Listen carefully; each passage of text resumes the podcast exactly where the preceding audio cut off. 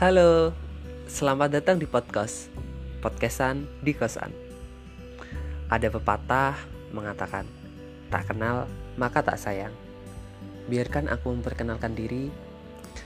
Aku adalah salah satu orang yang saat ini ngekos. Dan tujuanku bikin podcast ini adalah buat menghibur kalian, buat ngisi waktu luang kalian, dan pokoknya nemenin hari-hari kalian. Gitulah intinya. Kenalin, namaku Budi Wahyu, host di podcast ini. Mungkin gak usah basa-basi lagi kali ya. Selamat mendengarkan and enjoy it.